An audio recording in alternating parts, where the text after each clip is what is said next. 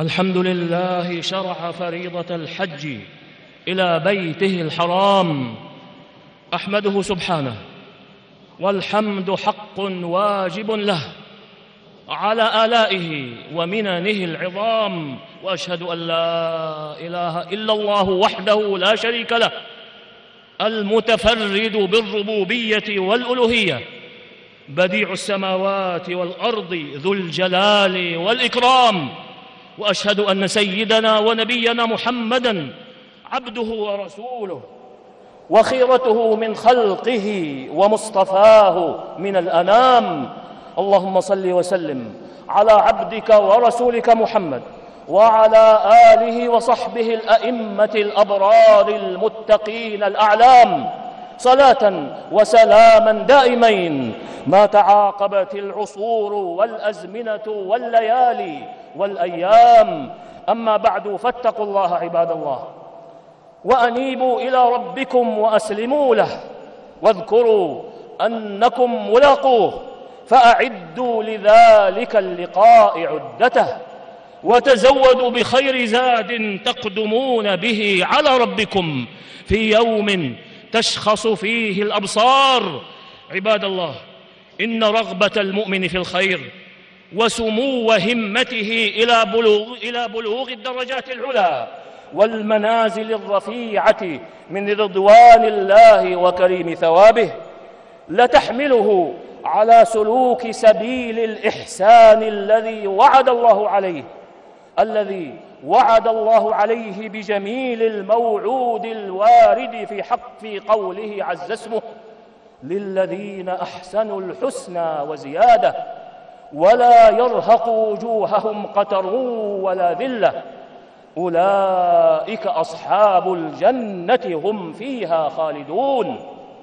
وإن في فريضة الله على عباده في الحج إلى بيته العتيق أعظم مضمار وأوسع ميدان يستبق فيه المستبقون لإحراز أوفى الحظ من ذلك الجزاء الضافي الذي أخبر به رسول الهدى صلوات الله وسلامه عليه بقوله العمرة إلى العمرة كفارة لما بينهما والحج المبرور ليس له جزاء إلا الجنة أخرجه الشيخان في صحيحيهما وأصحاب السنن في سننهم. وإن الإحسان في الحج لا يبلغ بالمحسنين مبلغا عظيما إذ به يكون حجهم مبرورا وهو الذي أداه صاحبه بإخلاص لله ومتابعة لرسول الله صلى الله عليه وسلم. فإن العمل كما قال الفضيل بن عياض رحمه الله إذا كان خالصا ولم يكن صوابا لم يقبل. إذا كان خالصا ولم يكن صوابا لم يقبل. وإذا كان صوابا ولم يكن خالصا لم يقبل. حتى يكون خالصا صوابا. والخالص أن يكون لله. والصواب ما كان على السنة.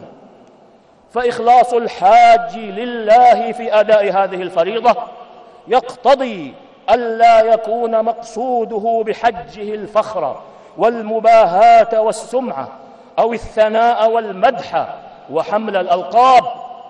فكل ذلك مما ينافي إخلاص العمل وإرادة الله به.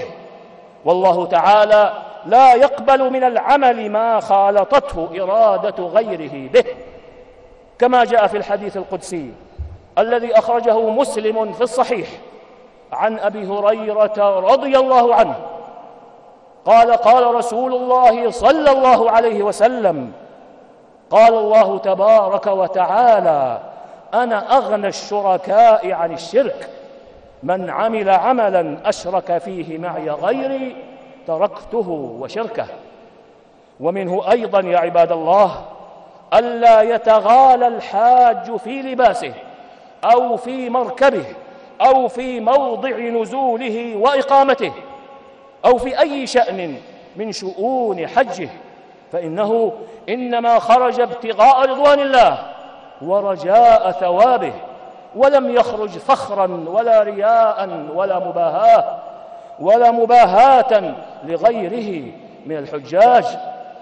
وفي هدي نبي الله صلى الله عليه وسلم الأسوة والقدوة ففي سنن ابن ماجه وشمائل الترمذي رحمهما الله عن أنس بن مالك رضي الله عنه أنه قال حج النبي صلى الله عليه وسلم على رحل رث وقطيفة خلقة يعني بالية تساوي أربعة دراهم أو لا تساوي. ثم قال اللهم حجة لا رياء فيها ولا سمعة. وهو حديث حسن بمجموع الطرق. وأما الصواب فهو العمل المشروع الموافق لسنة رسول الله صلى الله عليه وسلم وهو الاتباع الذي جعله الله سببا لمحبته سببا لمحبته سبحانه وسبيلا إلى غفران الذنوب. فقال عز وجل قل إن كنتم تحبون الله قل إن كنتم تحبون الله فاتبعوني فاتبعوني يحببكم الله ويغفر لكم ذنوبكم والله غفور رحيم. فيجب على الحاج لذلك أن يتحرى السنة الصحيحة عن رسول الله صلى الله عليه وسلم. في كل عمل يعمله منذ أن يغادر بلده حتى يرجع إليه. بأن يتخذ مما صح عن النبي صلى الله عليه وسلم في صفة الحج وأعماله منارا يهتدي به وقبسا يقتبس منه ومرجعا يرجع إليه ومعتمدا يعتمد عليه ويحتكم إليه عند النزاع. ومن الإحسان الذي يصير به الحج مبرورا يا عباد الله أن يتوخى الحاج الحلال الطيب. ويجتنب الخبيث الحرام في نفقته, في نفقته حذر ألا يقبل حجه ولا يستجاب دعاؤه. ففي الحديث الذي أخرجه الإمام مسلم في صحيحه عن أبي هريرة رضي الله عنه أن النبي صلى الله عليه وسلم قال إن الله طيب لا يقبل إلا طيبا. وإن الله أمر المؤمنين بما أمر به المرسلين فقال يا أيها الرسل كلوا من الطيبات واعملوا صالحا إني بما تعملون عليم. وقال يا أيها الذين آمنوا كلوا من طيبات ما كسبتم. يا أيها الذين آمنوا كلوا من طيبات ما رزقناكم واشكروا لله إن كنتم إياه تعبدون. ثم ذكر الرجل يطيل السفر أشعث أغبر. يمد, إلي يمد يديه إلى السماء. يا ربي يا رب. ومطعمه حرام ومشربه حرام وغذي بالحرام فأنى يستجاب لذلك. وإن مواقف الدع وإن مواقف الدعاء والضراعة والابتهال والمناجاة لله رب العالمين. لتغمر حاج بيت الله وتحيط به وتعرض له في كل خطوة من خطواته وفي كل شوط من أشواط رحلته منذ أن يبارح بيته حتى يقضي مناسك حجه. وذلك وذلك يقتضي منه ومن غيره أن, يطي أن يطيب كسبه وأن يطهر ماله وأن يزكي نفقته. ألا وإن من الإحسان الذي يكون به الحج مبرورا أن يجتنب الحاج ما نهى الله تعالى عنه ما نهى الله تعالى عنه بقوله عز من قائل الحج أشهر معلومات. فمن فرض فيهن الحج فلا رفث ولا فسوق ولا جدال في الحج. وما تفعلوا من خير يعلمه الله. وتزودوا وتزودوا فإن خير الزاد التقوى. واتقون يا أولي الألباب. والرفث هو غشيان النساء ومقدماته. وما يتصل به. والفسوق شامل لكل المعاصي. سواء ما كان منها بالقلب كالشرك بالله والنفاق والحقد والحسد والعجب والغرور وسائر ما قبح من الأعمال التي يكون مصدرها القلب. وكذا ما كان منها بالجوارح كالكذب والشتم والقذف والعدوان وسائر محظورات الإحرام. والجدال هو الممارات والمنازعة والمخاصمة لطلب الغلبة.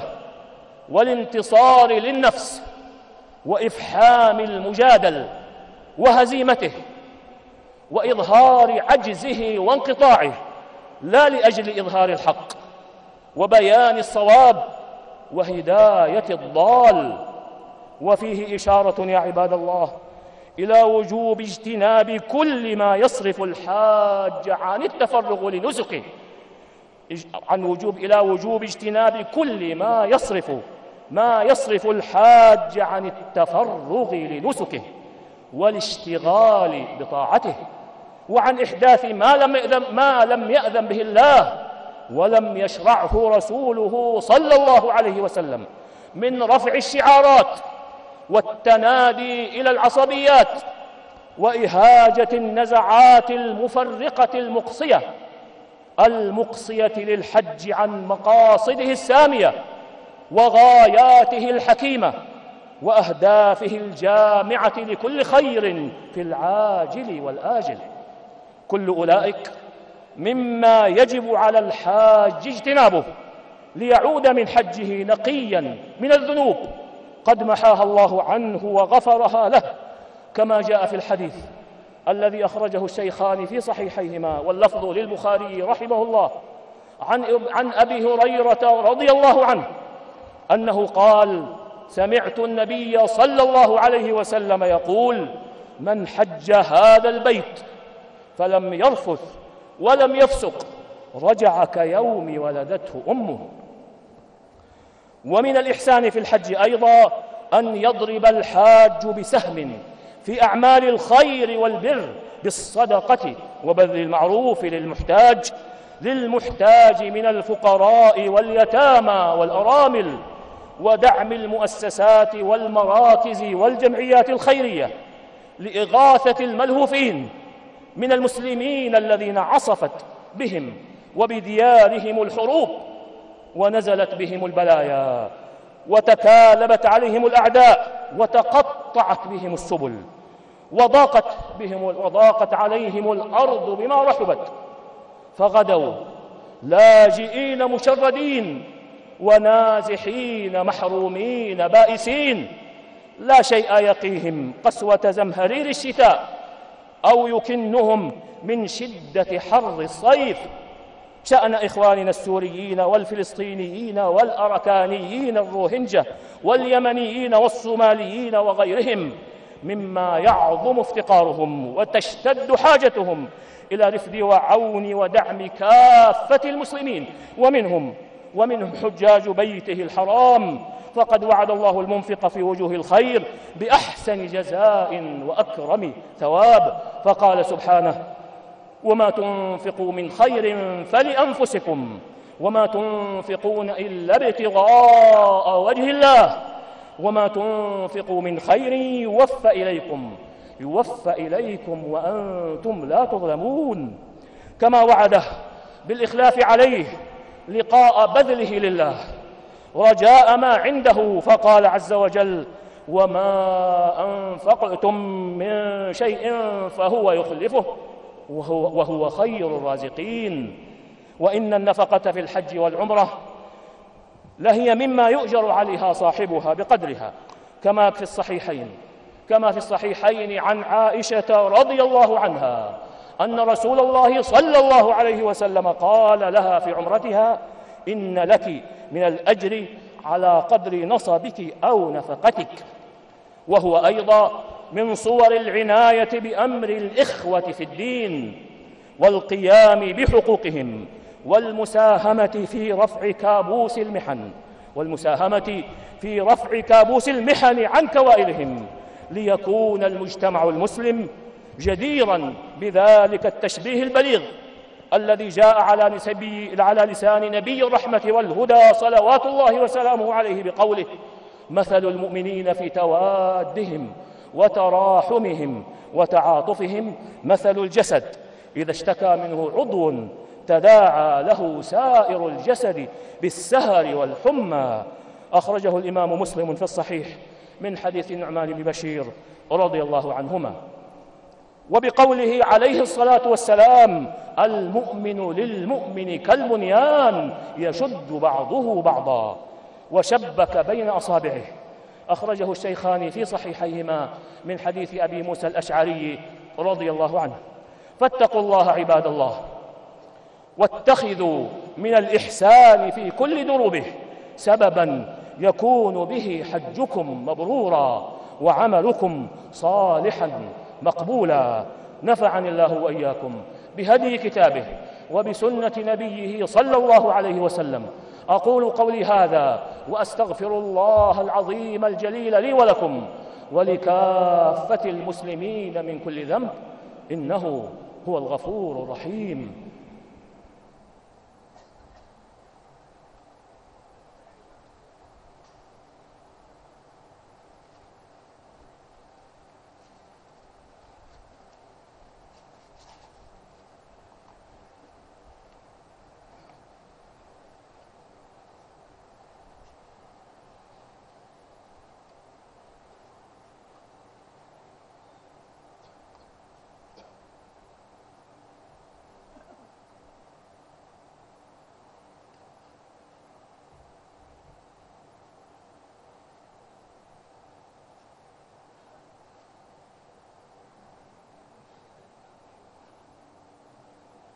إن الحمد لله نحمده ونستعينه ونستغفره ونعوذ بالله من شرور أنفسنا ومن سيئات أعمالنا. من يهده الله فلا مضل له ومن يضلل فلا هادي له. وأشهد أن لا إله إلا الله وحده لا شريك له. وأشهد أن محمدًا عبده ورسوله. اللهم صل وسلم على عبدك ورسولك محمد وعلى آله وصحبه.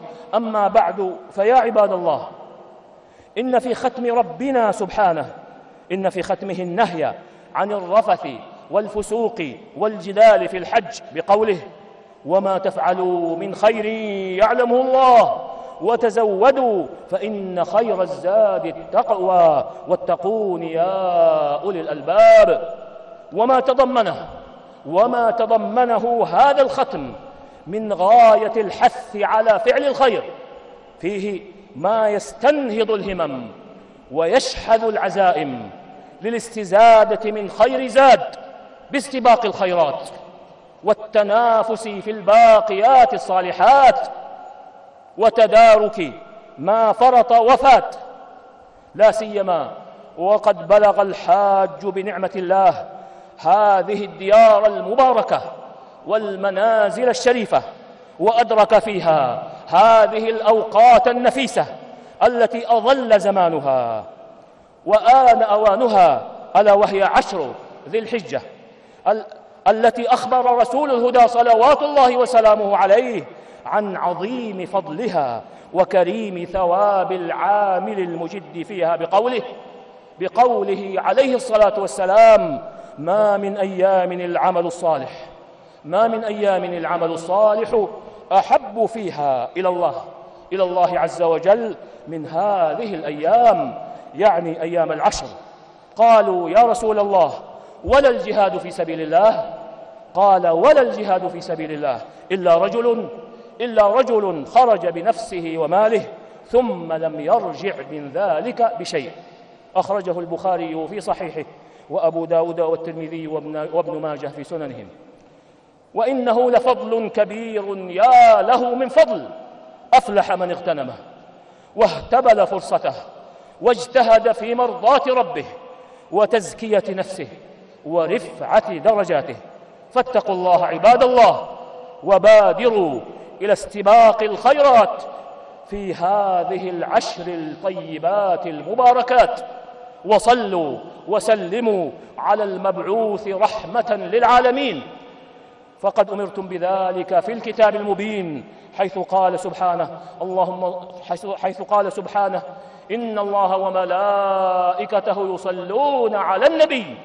يا أيها الذين آمنوا صلوا عليه وسلموا تسليما. اللهم صل وسلم على عبدك ورسولك محمد. وارض اللهم عن خلفائه الأربعة أبي بكر وعمر وعثمان وعلي وعن سائر الآل والصحابة والتابعين ومن تبعهم بإحسان إلى يوم الدين وعنا معهم بعفوك. وكرمك وإحسانك. يا خير من تجاوز وعفا. اللهم أعز الإسلام والمسلمين. اللهم أعز الإسلام والمسلمين. اللهم أعز الإسلام والمسلمين. واحم حوزة الدين. ودمر أعداء الدين وسائر الطغاة والمفسدين. وألف بين قلوب المسلمين. ووحد صفوفهم. وأصلح قادتهم. واجمع كلمتهم على الحق يا رب العالمين. اللهم انصر دينك وكتابك وسنة نبيك محمد صلى الله عليه وسلم وعبادك المؤمنين المجاهدين الصادقين. اللهم آمنا في أوطاننا وأصلح أئمتنا وولاة أمورنا وأيد بالحق إمامنا وولي أمرنا وهيئ له البطانة الصالحة ووفقه لما تحب وترضى. يا سميع الدعاء اللهم وفقه ونائبيه وإخوانه إلى ما فيه خير الإسلام والمسلمين وإلى ما فيه صلاح العباد والبلاد. يا من إليه المرجع يوم المعاد. اللهم اكفي اللهم اللهم اكفنا أعداءك وأعداءنا بما شئت. اللهم اكفنا أعداءك وأعداءنا بما شئت يا رب العالمين. اللهم اكفنا أعداءك وأعداءنا بما شئت يا رب العالمين. اللهم إنا نجعلك في نحور أعدائك وأعدائنا ونعوذ بك من شرورهم. اللهم إنا نجعلك في نحورهم ونعوذ بك من شرورهم. اللهم إنا نجعلك في نحورهم ونعوذ بك من شرورهم. اللهم أحسن عاقبتنا في الأمور كلها وأجرنا من خزي الدنيا وعذاب الآخرة. اللهم أصلح لنا ديننا الذي هو عصمة أمرنا. وأصلح لنا دنيانا التي فيها معاشنا. وأصلح لنا آخرتنا التي فيها معادنا. واجعل الحياة زيادة لنا في كل خير. واجعل الموت راحة لنا من كل شر. اللهم إنا نسألك فعل الخيرات وترك المنكرات وحب المساكين. وأن تغفر لنا وترحمنا. وإذا أردت بقوم فتنة فاقبضنا إليك غير مفتونين. اللهم إنا نعوذ بك من زوال نعمتك وتحول عافيتك وفجاءة نقمتك وجميع سخطك. اللهم اجعله حجا مبرورا. وسعيا مشكورا وذنبا مغفورا. اللهم اجعلها حجة خالصة لك لا رياء فيها ولا سمعة. اللهم اشف مرضانا وارحم موتانا وبلغنا فيما يرضيك آمالنا واختم بالصالحات أعمالنا. ربنا ظلمنا أنفسنا وإن لم تغفر لنا وترحمنا لنكونن من الخاسرين. ربنا لا تزغ قلوبنا بعد إذ هديتنا. وهب لنا من لدنك رحمة إنك أنت الوهاب. ربنا آتنا في الدنيا حسنة وفي الآخرة حسنة وقنا عذاب النار وصل اللهم وسلم على نبينا محمد وعلى آله وصحبه أجمعين والحمد لله رب العالمين